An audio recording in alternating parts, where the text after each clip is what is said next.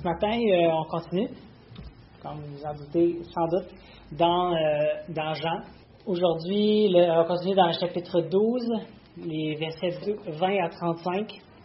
Mais dans le fond, c'est euh, comme la pré-conclusion de la, prélude à la dernière Pâque. Alors, comme Damien vous a parlé la semaine passée, euh, Jean, il prend vraiment, il, rentre vraiment en profondeur dans la dernière semaine de la vie de Jésus. Là, on arrive vraiment au point culminant de l'action, euh, de tout, ce qui se passe, et, aussi l'apothéose du ministère de Christ. Et euh, Jean ici utilise quelque chose quand même assez intéressant pour un peu lancer tout, ce, qui, va débouler dans la dernière semaine. On a vu à plusieurs reprises l'objectif de Jean en écrivant son évangile, ou l'évangile euh, qu'il a écrit, l'évangile qui est de Jésus, mais qui a été écrit par Jean. Mais ici, dans les versets 20 à 35, on voit euh, l'objectif de quelqu'un d'autre euh, qui est explicité par Jean dans ce qui précède la crucifixion de Jésus. Alors, tournons sans plus tarder au verset 20 du chapitre 12. On va lire 20 euh, jusqu'à 36. Quelques Grecs du nombre de ceux qui étaient montés, pour adorer pendant la fête s'adressèrent à Philippe de Bethsaida à Galilée. Ils lui dirent avec instance Seigneur, nous voudrions voir Jésus. Philippe alla le dire à André, puis André et Philippe le dirent à Jésus. Jésus leur répondit L'heure est venue où le Fils de l'homme doit être glorifié. En vérité, en vérité, je vous le dis, si le grain de blé qui est tombé en terre ne meurt, il reste seul. Mais s'il meurt, il porte beaucoup de fruits. Celui qui aime sa vie la perdra, et celui qui haït sa vie dans ce monde la conservera pour la vie éternelle. Si quelqu'un me sert, qu'il me suive. Et là où je suis, là aussi sera mon serviteur. Si quelqu'un me sert, le Père l'honorera. Maintenant, mon âme, mon âme est troublée. Et que dirais-je? Père, délivre-moi de cette heure. Mais c'est pour cela que je suis venu jusqu'à cette heure. Père, glorifie ton nom. Et une voix vint du ciel. Je l'ai glorifié et je le glorifierai encore. La foule qui était là et qui avait entendu disait que c'était un coup de tonnerre. D'autres disaient, un ange lui a parlé. Jésus dit, ce n'est pas à cause de moi que cette voix s'est fait entendre, c'est à cause de vous. Maintenant, au lieu le juge, maintenant a lieu le jugement de ce monde. Maintenant, le prince de ce monde sera jeté dehors. Et moi, quand j'aurai été élevé de la terre, j'attirerai tous les hommes à moi. Et parlant ici, il indiqua de quelle mort il devait mourir. La foule lui répondit, Nous avons appris que la loi par la loi que le Christ demeure éternellement. Comment donc dis-tu, il faut que le Fils de l'homme soit élevé? Qui est ce Fils de l'homme? Jésus leur dit, La lumière est encore pour un peu de temps au milieu de vous. Marchez pendant que vous avez la lumière, afin que les ténèbres ne vous surprennent point. Celui qui marche dans les ténèbres ne sait où il va. Pendant que vous avez la lumière, croyez en la lumière, afin que vous soyez des enfants de lumière. Jésus dit ces choses, puis il s'en alla et se cacha loin d'eux. Alors ici, on a euh, dans ce dialogue entre Jésus et la foule, quand je l'ai lu, j'ai comme eu l'impression que c'était comme si un parent ou peut-être un professeur parlait à des élèves ou des enfants, puis ceux qui écoutent ne semblent pas écouter ou ne, en tout cas, ne semblent pas avoir ce qui est nécessaire pour comprendre.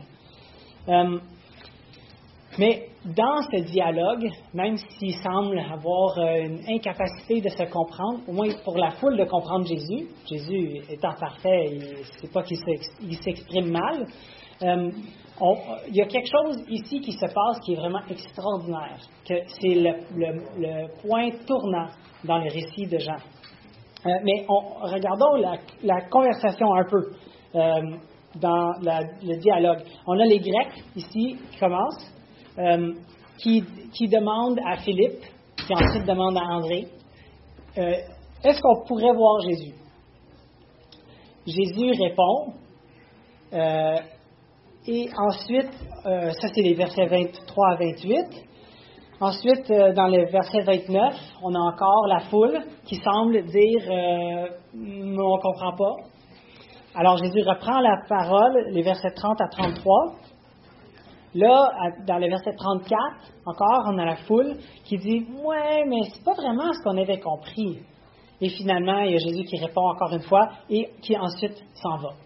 Alors, il a comme dit ce qu'il avait à dire et là, il, part pour se cacher loin d'eux. Euh, mais ici, ce dialogue-là est, euh, initié par les Grecs. Et euh, c'est intéressant qu'ils apparaissent comme cela pour poser une question. les Grecs ici, c'est peut-être pas nécessairement de la Grèce, ça peut être des, païens de plusieurs sortes. C'est des païens qui seraient venus pour la Pâque. Alors, euh, c'est pas clair si c'est des prosélytes qui, auraient pu rentrer dans le temple pendant la Pâque ou si c'est des, Grecs qui, euh, qui, euh, appréciaient ou qui, qui, voulaient être juifs un peu, au moins de, caractère religieuse, mais qui auraient pu rentrer dans le temple. C'est pas très clair. Et dans le fond, ils disparaissent aussi après. Alors, ils posent la question qui initie le dialogue, mais après, c'est vraiment la foule qui répond euh, à Jésus. Euh, mais c'est à cause de cette question que, dans le fond, Jésus déclare sa raison d'être, la, raison pour laquelle il est, il est venu sur terre et pour laquelle il a vécu, qu'il allait mourir et ressusciter, euh, qui est vraiment au milieu de la péricope, de, la section, euh, dans le verset 27, quand il dit euh, à la fin, Mais c'est pour cela que je suis venu jusqu'à cette heure. Père, glorifie ton. Alors ici, on a l'objectif, la raison d'être de, Jésus pour tout son ministère et surtout pour ce qui va venir.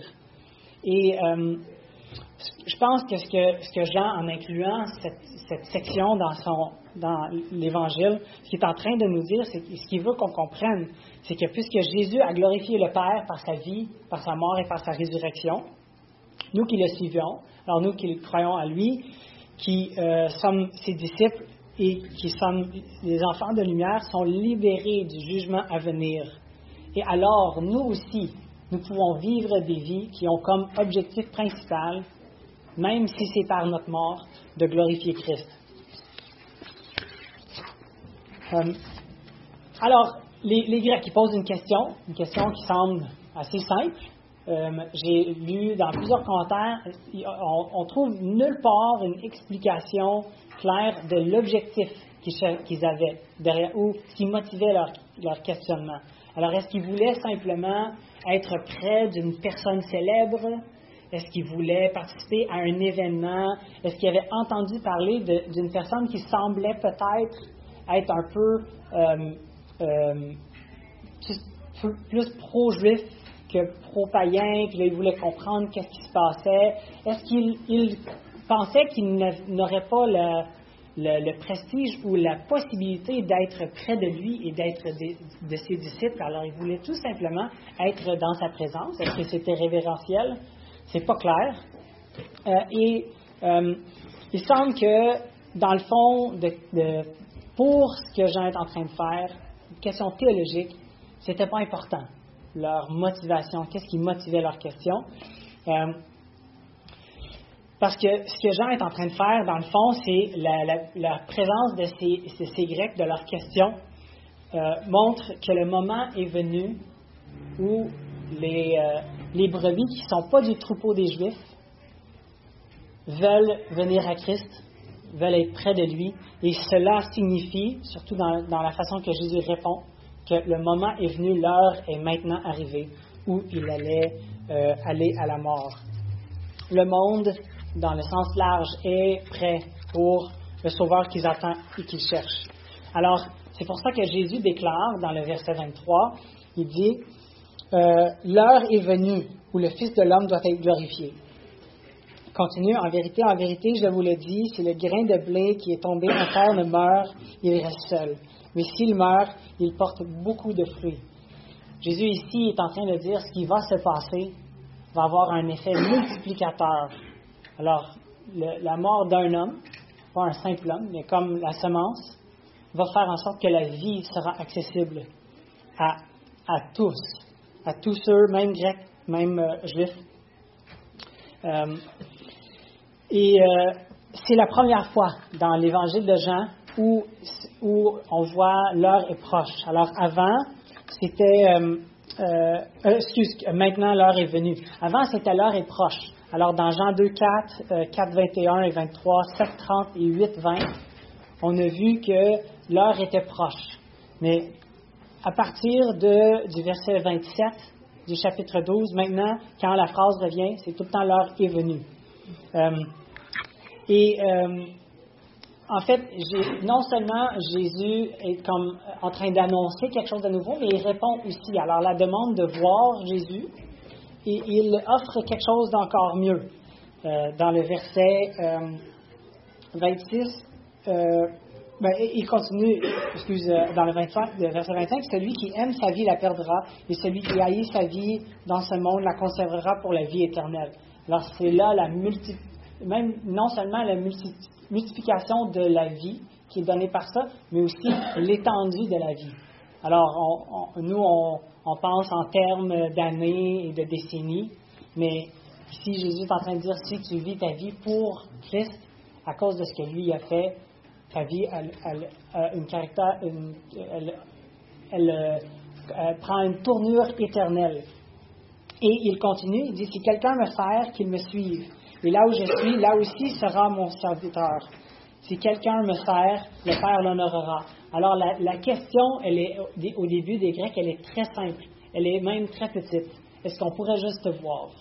Et Jésus dit, si tu me sers et tu me suis, je serai avec toi et si tu me sers, le Père t'honorera. C'est un peu comme avec un jeune enfant qui veut regarder dans la vitrine de la crèmerie. Il dit Non, non, viens avec moi. Non, non, je veux juste regarder dans la vitrine. Non, non, viens avec moi. Non, non, je veux juste. Là, c'est comme moi, je veux aller en dedans avec toi pour qu'on aille chercher de la crème glacée. Mais toi, tu es, comme tu veux juste absolument être prêt pour pouvoir regarder la crème glacée. Moi, je dis, on, mais on pourrait rentrer. Il faut juste que tu m'écoutes, que tu m'obéisses. Let's go. Euh, alors, euh, euh, et, alors, il offre encore plus que ce qui est demandé. Et il offre aussi d'avoir même accès au Père. Alors, on demande juste de voir Jésus, d'être dans sa présence. Lui, il dit, on va être ensemble et même, euh, on va avoir, euh, à, travers moi, tu auras accès au Père. Euh, mais dans le verset 27, on voit qu'il y a encore une fois un peu un sentiment de, souffrance interne. Jésus comprend clairement, même si la foule autour de lui on, ne comprennent pas, Jésus comprend qu'il est en train de parler de même pas juste la souffrance de la croix, la croix comme euh, moyen de torture romaine sur le corps humain, mais vraiment de la, souffrance de prendre tous les péchés du monde entier. Alors, en dedans de lui, il dit Maintenant mon âme est troublée. Et que dirais-je? Père, sauve-moi de cette heure. Il dit Je pourrais, je pourrais demander ça. Mais c'est pour cela que je suis venu jusqu'à cette heure. Père, glorifie ton nom. Il comprend que ça fait partie de ce, qu'il doit faire pour obéir à son Père, pour qu'il puisse le glorifier. La section de la réponse commence L'heure est venue où le Fils de l'homme doit être glorifié. Mais dans le verset 27 et le début du verset 28, on voit que le, Fils cherche à être glorifié pour glorifier le Père pas pour sa propre gloire à lui. Euh, lui, son objectif, c'est d'obéir et d'augmenter la gloire de, la gloire de Dieu n'augmente pas, mais de, représenter la gloire d'une manière que pour les hommes, les femmes, pour ceux qui sont autour, qui puissent eux constater encore plus la grandeur et la magnificence de la gloire de Dieu. Et euh, et on a, euh, comme à quelques reprises dans les évangiles, on a la voix du ciel qui parle. Et euh, clairement de ce qui est dit, c'est la voix de Dieu. Dieu qui dit, je l'ai glorifié en mon nom et je l'ai glorifié de nouveau. Je l'ai glorifié, veut dire mon nom, et je l'ai glorifié de nouveau. Alors, on voit ici non seulement l'objectif de Jésus, c'est de glorifier Dieu et le nom de Dieu, mais même l'objectif de Dieu, c'est de glorifier son, son, nom à lui, qu'il soit honoré de façon encore plus, plus large. Et euh, cet objectif devrait être la nôtre pour ceux d'entre nous qui sommes euh, des enfants de Dieu. On veut être des imitateurs de Christ, Christ qui cherche à glorifier Dieu. Nous aussi, on veut glorifier Dieu de toute manière, avec nos vies ainsi que nos morts, si nécessaire. Mais le fait que Dieu, il est si glorieux, en fait, c'est un, euh, un réconfort, un encouragement pour nous, parce que comme on a vu, je ne me rappelle pas exactement quand, quand on a fait Jean 1, mais euh, on sait que, euh, dans le fond, la gloire de Dieu, elle est pleine de vérité et de grâce. Dieu est tellement glorieux que nous, on n'a pas besoin d'être glorieux. Lui, sa gloire, elle est tellement incroyable, tellement euh, profonde et, qu'elle déverse sur nous, qui sommes les enfants de Christ, et elle se déverse en grâce et en vérité. Alors, c'est pour, pour cela que dans la prochaine réaction, réponse de Jésus, après que la foule ait entendu la voix, ils se pensent que c'est peut-être du tonnerre euh, ou un ange qui a parlé. Euh, encore une fois, on ne sait pas qu'est-ce que ça veut dire par rapport au cœur de ceux qui écoutaient. Euh, Jean ne nous le dit pas. Peut-être ceux qui avaient compris que c'était du tonnerre n'étaient pas prêts à, croire ou à comprendre qu'il y avait que cette personne qui était devant eux était en relation ou avait, ou avait accès au, au, sphère céleste. Euh, mais certainement, ceux qui ont pensé que c'était un ange, ça devait quand même être quelque chose d'incroyable pour eux, même s'ils n'avaient pas peut-être compris euh, clairement ce, ce qui avait été dit. Cependant, Jésus reprend la parole au verset 30, dans la deuxième partie de sa réponse, et il dit, Ce n'est pas à cause de moi que cette voix s'est faite entendre, c'est à cause de vous. Alors, il y a quelque chose dans qui est pour la foule. Et euh, Jésus, en, le soulignant, il met l'emphase sur le fait que ce qu'il est en train de dire, c'est vraiment pour eux. Ce pas juste des réponses euh, théoriques en langage euh, coloré, mais vraiment, c'est pour, pour ceux qui sont autour de lui, qui, que la voix de Dieu a été entendue. Euh, et, Jésus, dans sa deuxième réponse aussi, il met vraiment l'emphase sur l'urgence de la situation et comment que c'est, euh, pertinent pour son auditoire. Alors, il dit euh, dans le verset 31, Maintenant, c'est le jugement de ce monde. Maintenant, le prince de ce monde sera jeté dehors. C'est vraiment là que ça se passe. Le moment du jugement est, arrivé. Et, moi, quand j'aurai été élevé de la terre, j'attirerai tous les hommes à moi. Et comme euh, Yvon l'a dit il y a deux semaines, encore, Jean aime ces petits euh, commentaires explicatifs. Le verset 33, il nous en donne. Il disait cela pour indiquer de quelle mort il devait mourir.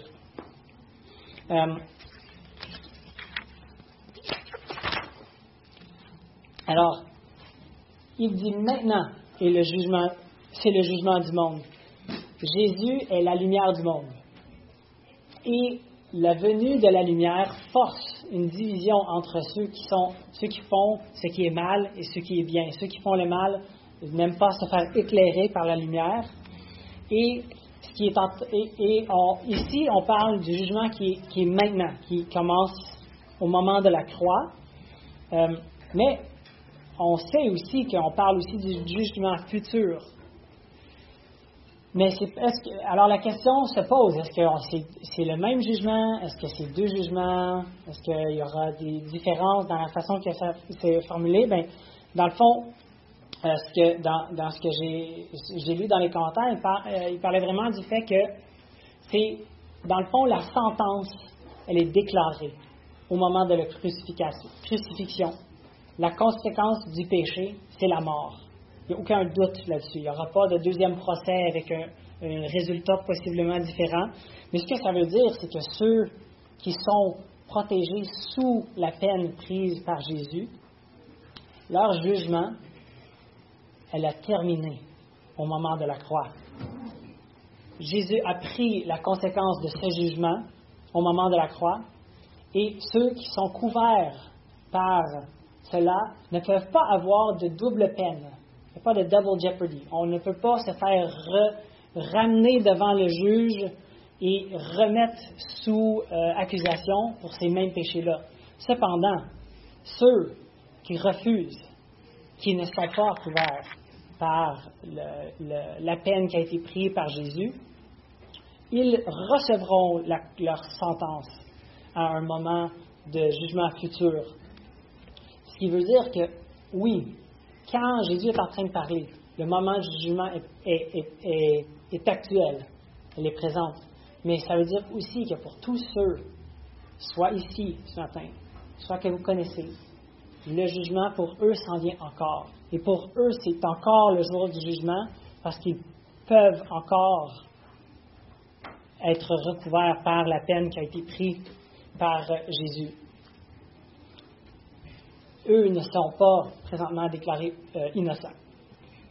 Ça, ça devrait nous motiver à vouloir vivre des vies qui, euh, témoignent de la gloire, de la grâce de Dieu.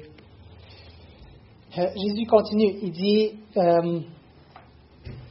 maintenant, le prince de ce monde sera jeté dehors.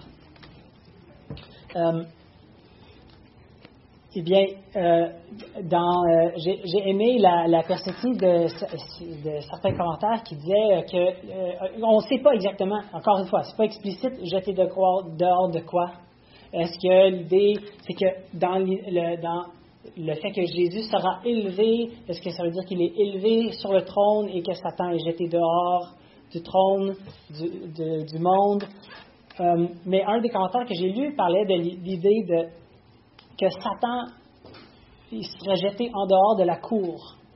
Alors, avant la mort de Jésus, Satan avait dans ses mains les preuves de mes péchés, de, nos péchés. Il pouvait dire non, non, non, tu peux pas, il n'est pas, il, pas à ta ton standard, c'est la perfection. Et regarde, il l'est pas. Puis, puis qu'il serait jeté à l'extérieur du cours. Alors maintenant, nous avons un avocat qui est auprès du Père qui intercède pour nous à la place d'avoir Satan qui est là, qui dit non, il est coupable, parce que étant couvert par la peine qui a été mise sur Jésus, nous sommes innocents. De ces, alors il ne peut plus nous condamner. Euh, et euh, la troisième partie euh, de sa deuxième déclaration, dans le fond, c'est, il dit, et moi, quand j'aurai été élevé de la terre, j'attirerai tous les hommes à moi. Ici, il y a place, vous comprendrez, à controverse, à l'idée de l'universalité du, salut. Euh, dans le texte original, ça dit, euh, je l'avais noté ici, euh, et moi, quand j'aurai été élevé de la terre, j'attirerai tous à moi. Alors, c'est, qu'est-ce que ça veut dire, ça exactement? C'est peut-être encore plus euh, euh, brumeux, mais euh, on, comprend que si on prend le corpus de, des Écritures, on ne peut pas vraiment comprendre que ça veut dire que tous seront sauvés. Ça dit tous ont péché et sont privés de la gloire de Dieu. Ça ne dit pas tous ont péché et sont privés de la gloire de Dieu, sauf que tous auront accès à la gloire de Dieu. Et dans le fond, euh, dans les, différentes façons d'arriver à une compréhension de cette, de, cette phrase-là, ça pourrait être euh, que, euh, que quand Jésus sera élevé, il attirera tous à lui, mais peut-être pas tous viendront. Je suis pas sûr que j'aime celle-là parce que j'aime penser que si Dieu nous appelle à lui, qu'on n'a pas vraiment beaucoup de capacité à résister. Euh, c'est dans notre expérience peut-être avec euh, les jeunes de la jeunesse ou les enfants ou des choses comme ça, on comprend que résister, ça existe. Euh, mais je ne suis pas sûr de, celle-là, mais euh, ou bien en fait, le terme qui est utilisé, attirer, c'est le, le, même terme qui, qui, apparaît cinq fois dans l'évangile de Jean quand on parle de, tirer des, poissons dans le filet, dans le bateau. Alors, encore là, je trouve que les poissons, ils ne peuvent pas trop, trop résister. Quand c'est un gros filet, puis ils sont dedans, puis ils n'ont pas beaucoup de place pour nager, pour, pour résister. Euh, et aussi, euh, dans, on voit aussi un peu la même idée, alors du même auteur de Jean, dans Jean 6, 44, euh, qui, dit que ça ne peut pas être juste général pour tous, quand Jean, Jésus dit, Nul ne peut venir à moi si le Père qui m'a envoyé ne l'attire et je le ressusciterai au dernier jour. Alors, il y a, quand même une, division. Ce n'est pas vraiment pour tout le monde. Et euh, probablement, ici, surtout dans une section qui commence en parlant des Grecs euh, et qui parle d'une foule qui est mélangée, alors il n'est pas euh, dans la synagogue, il, parle à une foule mélangée, probablement ça aurait un, certain écho de Jean 10, 16 qui dit J'ai encore d'autres brebis qui ne sont pas de cette bergerie, celle des Juifs celles-là, il faut que je les amène. Elles entendront ma voix. Il y aura un seul troupeau, un seul berger. Alors, c'est vraiment l'idée que maintenant, Jésus, son ministère, il, pivote, puis il, il est vraiment plus dans le mode sauveur du monde, dans le sens de personnes de toute race, de toute nation, de, chaque peuple, et pas du monde dans le sens tous les humains qui ont jamais existé sur la terre, euh, sans, exception ce qui, encore une fois, est un encouragement pour ceux d'entre nous qui ont mis leur confiance en Jésus. On peut comprendre que Jésus nous appelle à lui et c'est efficace. Son appel est efficace. On ne peut pas comme être trop occupé à regarder la télé puis pas entendre sa voix puis pas savoir. Alors, ça veut dire qu'on peut avoir confiance dans le salut que Jésus nous a acheté à la croix en, prenant sur lui euh, la condamnation du péché que, chacun d'entre nous méritons. Et euh, c'est pour cela que, euh, comme Jésus, qui a vécu sa vie, qui, est mort, qui est ressuscité pour la gloire de Dieu, nous qui le suivons, nous aussi, nous pouvons vivre et même mourir pour glorifier notre Père céleste. Alors, maintenant, c'est comme la foule, elle se réveille un peu. Là dans le verset 34, là, ils viennent de comprendre, puis ils n'avaient pas l'avantage du commentaire de Jean dans le texte, qui disait que Jésus disait cela pour qu'on comprenne de quelle mort il s'agissait. Alors ils viennent de comprendre que Jésus est en train de dire, je vais mourir, je vais m'en aller. Puis pour eux,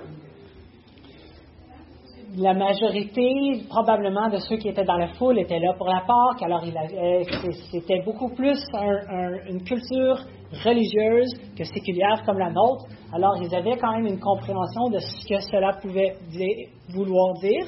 Et ils euh, comprennent vraiment pas pourquoi Jésus, qui semblerait être le Messie, est en train de dire qu'il va s'en aller, qu'il va mourir. Ils disent la foule lui répond Nous avons appris que par la loi, alors par la loi de Moïse, que le Christ demeure éternellement. Comment donc dis-tu Il faut que le Fils de l'homme soit élevé? Qui est ce Fils de l'homme? Finalement, ils sont comme OK, peut-être c'est pas toi, la personne qu'on cherche. Et euh, ici, on voit que ils, sont, ils ont un peu un, euh, un messie autodéfini. Ils utilisent, euh, oui, ils prennent ça de la loi, mais ils ont compris d'une manière humaine que le Messie qui allait régner pour toujours allait être physiquement présent avec eux, allait être un peu à la manière qu'ils auraient voulu. Euh, quelque chose que nous aussi, on a ces mêmes tentations. On, on, veut souvent que Dieu réponde à nos questions, à nos prières de la manière que nous, on pense est la bonne, selon ce qu'on comprend et ce qu'on voit. Et, euh, mais Jésus, encore, il, répond, mais oui. Il me semble aussi qu'il Qui n'a pas répondu directement. Exactement. Il répond, comme il commence à parler encore, mais il répond pas exactement à, leur, à, à, ce qu'ils veulent. Et comme dans la première réponse, où ils veulent venir le voir, puis à la place de dire euh, oui, tu peux ou non, tu peux pas, ça, ça serait une réponse quand même légitime à une telle question. Mais lui, il répond de manière où il, il dans, dans, le fond, il leur offre encore plus que ça, s'ils sont euh, assez, euh, assez prêts, dans le fond, à, entendre et à comprendre.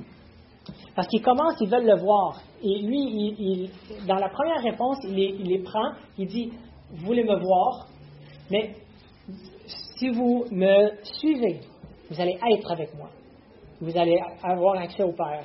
Là, il revient, et dans le fond, il répond à la même question du début, d'une manière aussi à répondre à leur questions théologiques sur euh, l'état éternel du Messie qu'ils attendent. Euh, mais il leur en donne encore plus. Mais c'est vrai qu'il arrête. C'est comme s'il arrêtait de répondre aux questions. C'est aussi un peu ça dans le dialogue que tu dis. C'est un peu comme quand on parle à un enfant où tu dis, OK, ne va pas passer à la prochaine question. Je vais continuer à vous donner comme ce que vous avez vraiment besoin.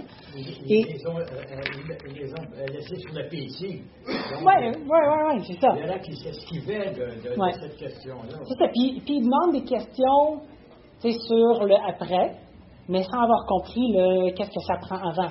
Fait qu'ils ne sautent pas dedans directement. En même temps, c'est vrai qu'il est en train de dire, ben, sans dire vous avez mal compris, voici comment ça va être, il est en train de dire voici comment ça va être. Euh, il, répond aussi, mais c'est vrai que sans euh, exactement euh, reprendre re, la question et répondre. Alors, dans le verset 35, Jésus leur dit La lumière est encore pour un temps parmi vous. Alors, vous posez la question par rapport à plus tard, mais présentement, Marchez pendant que vous avez la lumière afin que les ténèbres ne vous surprennent pas.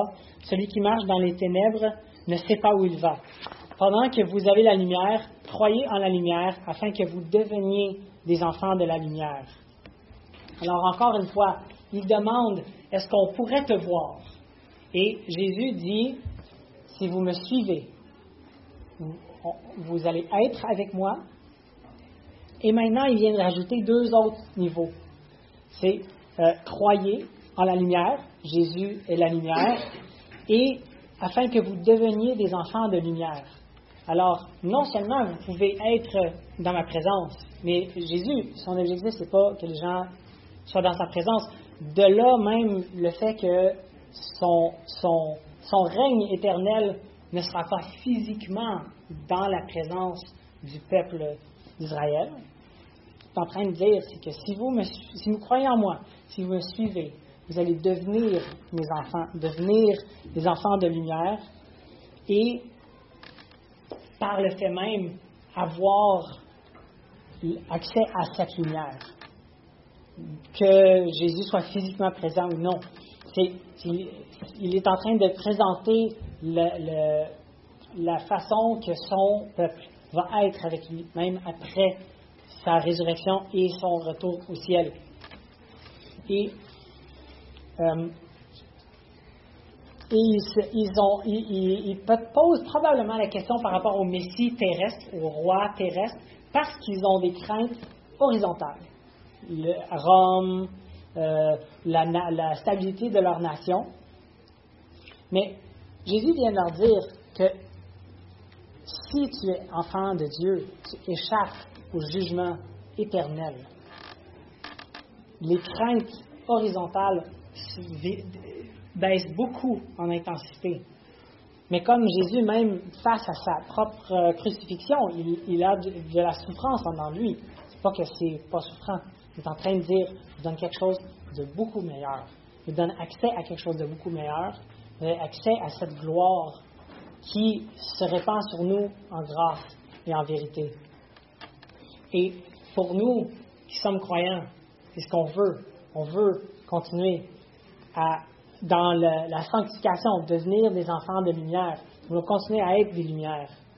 Euh, mais euh, Et cela veut dire qu'on échappe vraiment à ce, ce jugement-là et Satan n'a plus de puissance sur nous.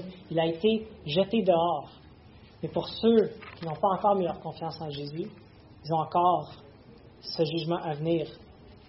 Et euh, euh, je voulais vous laisser avec, trois questions. Euh, est-ce que vous voulez simplement voir Jésus? être comme dans, dans sa présence de façon habituelle?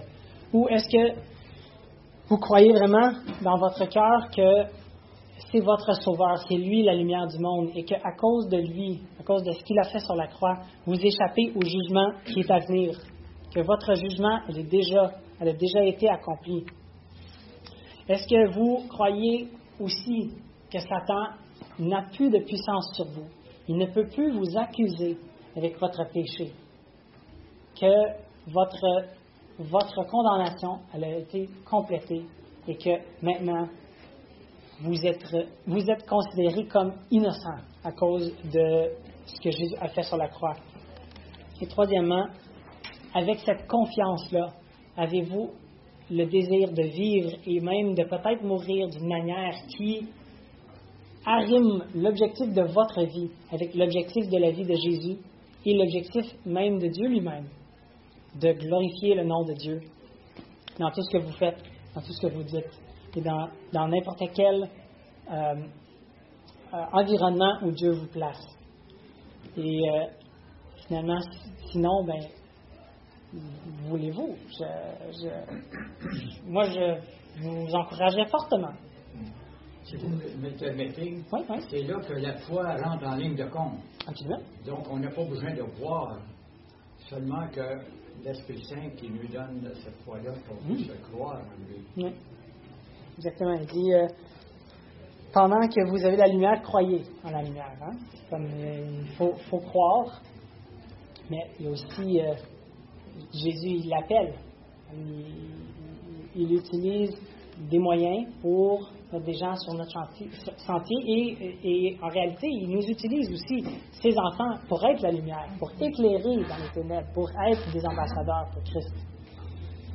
Et euh, c'est pour, cela que nous aussi, dans notre vie, notre objectif en tant qu'enfant de Dieu, c'est vraiment de glorifier Dieu dans tout ce qu'on fait. Et lui, en, étant, euh, encore une fois, il n'est pas plus glorieux parce qu'on le glorifie, mais en étant euh, représenté dans, le plus qu'on peut de sa juste gloire, ben, il se fait gloire en se révélant à d'autres à travers nous.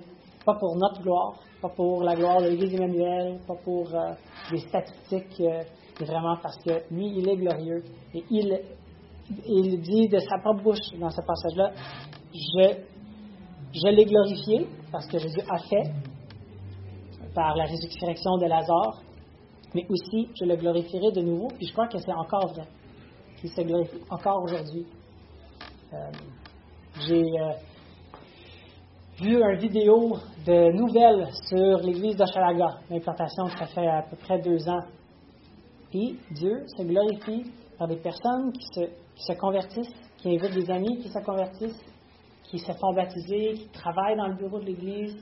Puis c'est exactement comme ça ici, aussi à l'Église Emmanuel. Dieu est vraiment à l'œuvre. Euh, puis euh, on veut être aussi, euh, aussi avoir autant de focus que, Jésus même dans cette situation-là pour être des lumières qui glorifient Dieu. Est-ce qu'il y a des questions?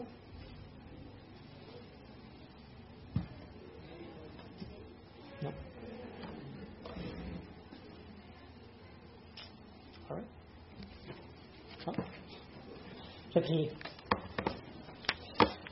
Père éternel, merci pour, euh, pour ta parole, pour le fait que tu euh, nous as laissé euh, des, exemples de ce que tu as fait et ce que qui, nous parle encore aujourd'hui. Je te prie que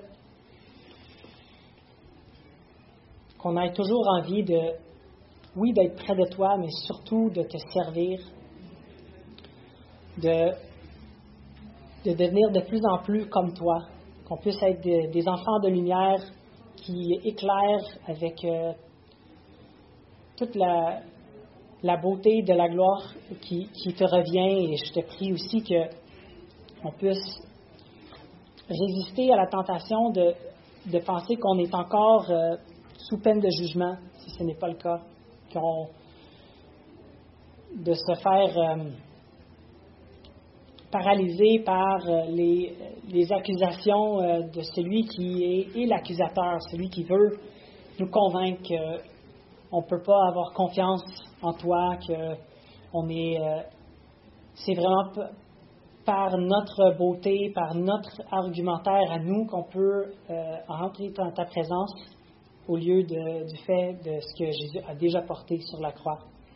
Je te prie que euh, ce matin, euh, à travers le culte, le temps après, s'il y a quelqu'un ici ce matin qui ne te connaissent pas comme leur sauveur personnel, qui, sont vraiment encore sous ce jugement éternel, que tu puisses ouvrir leur cœur, que tu puisses euh, placer quelqu'un qui, avec les bons mots euh, pour, euh, pour mettre la lumière sur l'idole, le, faux évangile, les mensonges qui sont qui gardent captifs. Et je te prie que par ce que tu vas continuer à nous enseigner dans l'évangile de Jean, on puisse être encore plus ébahi par la beauté de ta et la splendeur de ta gloire et de l'immensité de la grâce que tu as eue envers nous en envoyant ton Fils sans péché, euh, sans faute, subir toute la condamnation pour tous les péchés que j'ai faits, que j'ai fait à ma place. Merci, euh, Père éternel, pour le fait que tu es glorieux et que tu es digne de gloire et que tu acceptes aussi de nous adopter et d'être notre Père. Amen.